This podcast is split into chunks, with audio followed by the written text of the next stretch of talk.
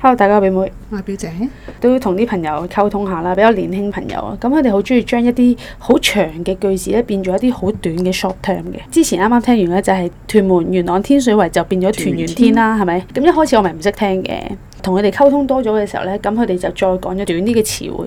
咁我就想睇下係咪屯元天嘅人咧係多啲講，但係講到我真係好少聽。或者銅鑼灣灣仔天后咁，咁你會唔會講銅灣天咁啊？唔會啊，但係佢哋又點樣咁能夠將一件事可以全個社區都咁配合到嘅咧？仲有一個例子就係佢哋會講屯門市中心、團廣屯市、都團市啊，屯市，哦，我哋屯市，就係成個社區都好配合。即係講團市就係咯，屯市就係老邊人家知唔知先？知啊就係中年人都知啊，就係知啊！佢哋阿係咩爸阿媽講屯市啊，仲有佢哋講即一啲係時代廣場、市廣咁啊時廣、 希廣啊，係希廣，我係希廣。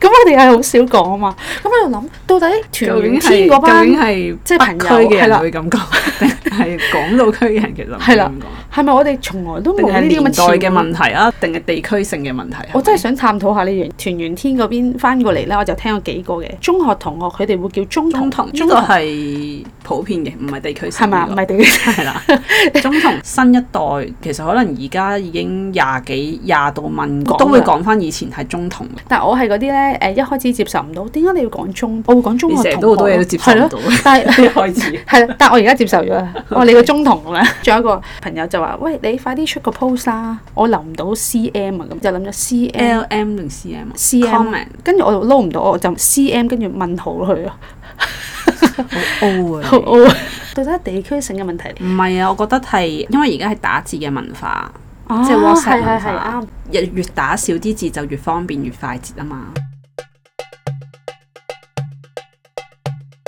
咁我諗咗一啲老區會唔會用嘅咧？頭先你講嗰個時代廣場，我哋到底會唔會講時廣廣， 係唔會嘅，大家會講時光 Times Square 或者講時代，或者喺大電視樓下 等市，咁我又冇喎，因為我哋好少去時代嘅，約人等嘅地可點會能唔希會係慎咯。咁稀希廣？慎係變咗一個中心位啊㗎咁啊係因係為係 Times Square 太過偏啦，咁如果銅鑼灣廣場咧，可能一期二期咯，即係係啊哦用一期係啦，就冇咗銅鑼灣灣，就冇咗一期二期。即係你啊講一期二期，大家就知呢個只限於港島係區啦，嘅講人到先明。都唔係全個，好似佢哋好團結啊！你明唔明啊？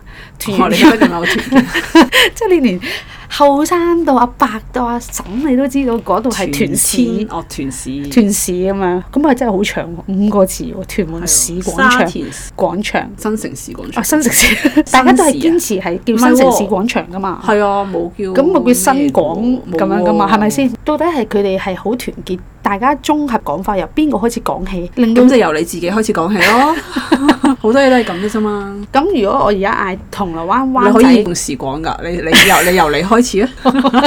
銅鑼灣灣仔金鐘係銅灣金，好唔順口啊，係咯可能團圓天係好順口嘅喎。第一次聽嘅時候，我係以為係一個新景點嚟嘅喎，金灣同唔得啦，灣同金都唔得。真係唔得唔得，好唔順 口。咁所以算啦，我哋都係改算啦翻呢銅鑼灣、灣仔同埋金鐘。我我而家開始又要講時廣，睇下可以影響到幾多人。冇錯，由呢個做實驗。 但係其實老實講，講時代又係兩個字，時廣又係兩個字， 咁咩意思？咁皇室部咯，唔係其實皇室部都係三個字，皇室咯咁。喂，去皇室去個，都係用翻黃室部。你你用啲咩啊？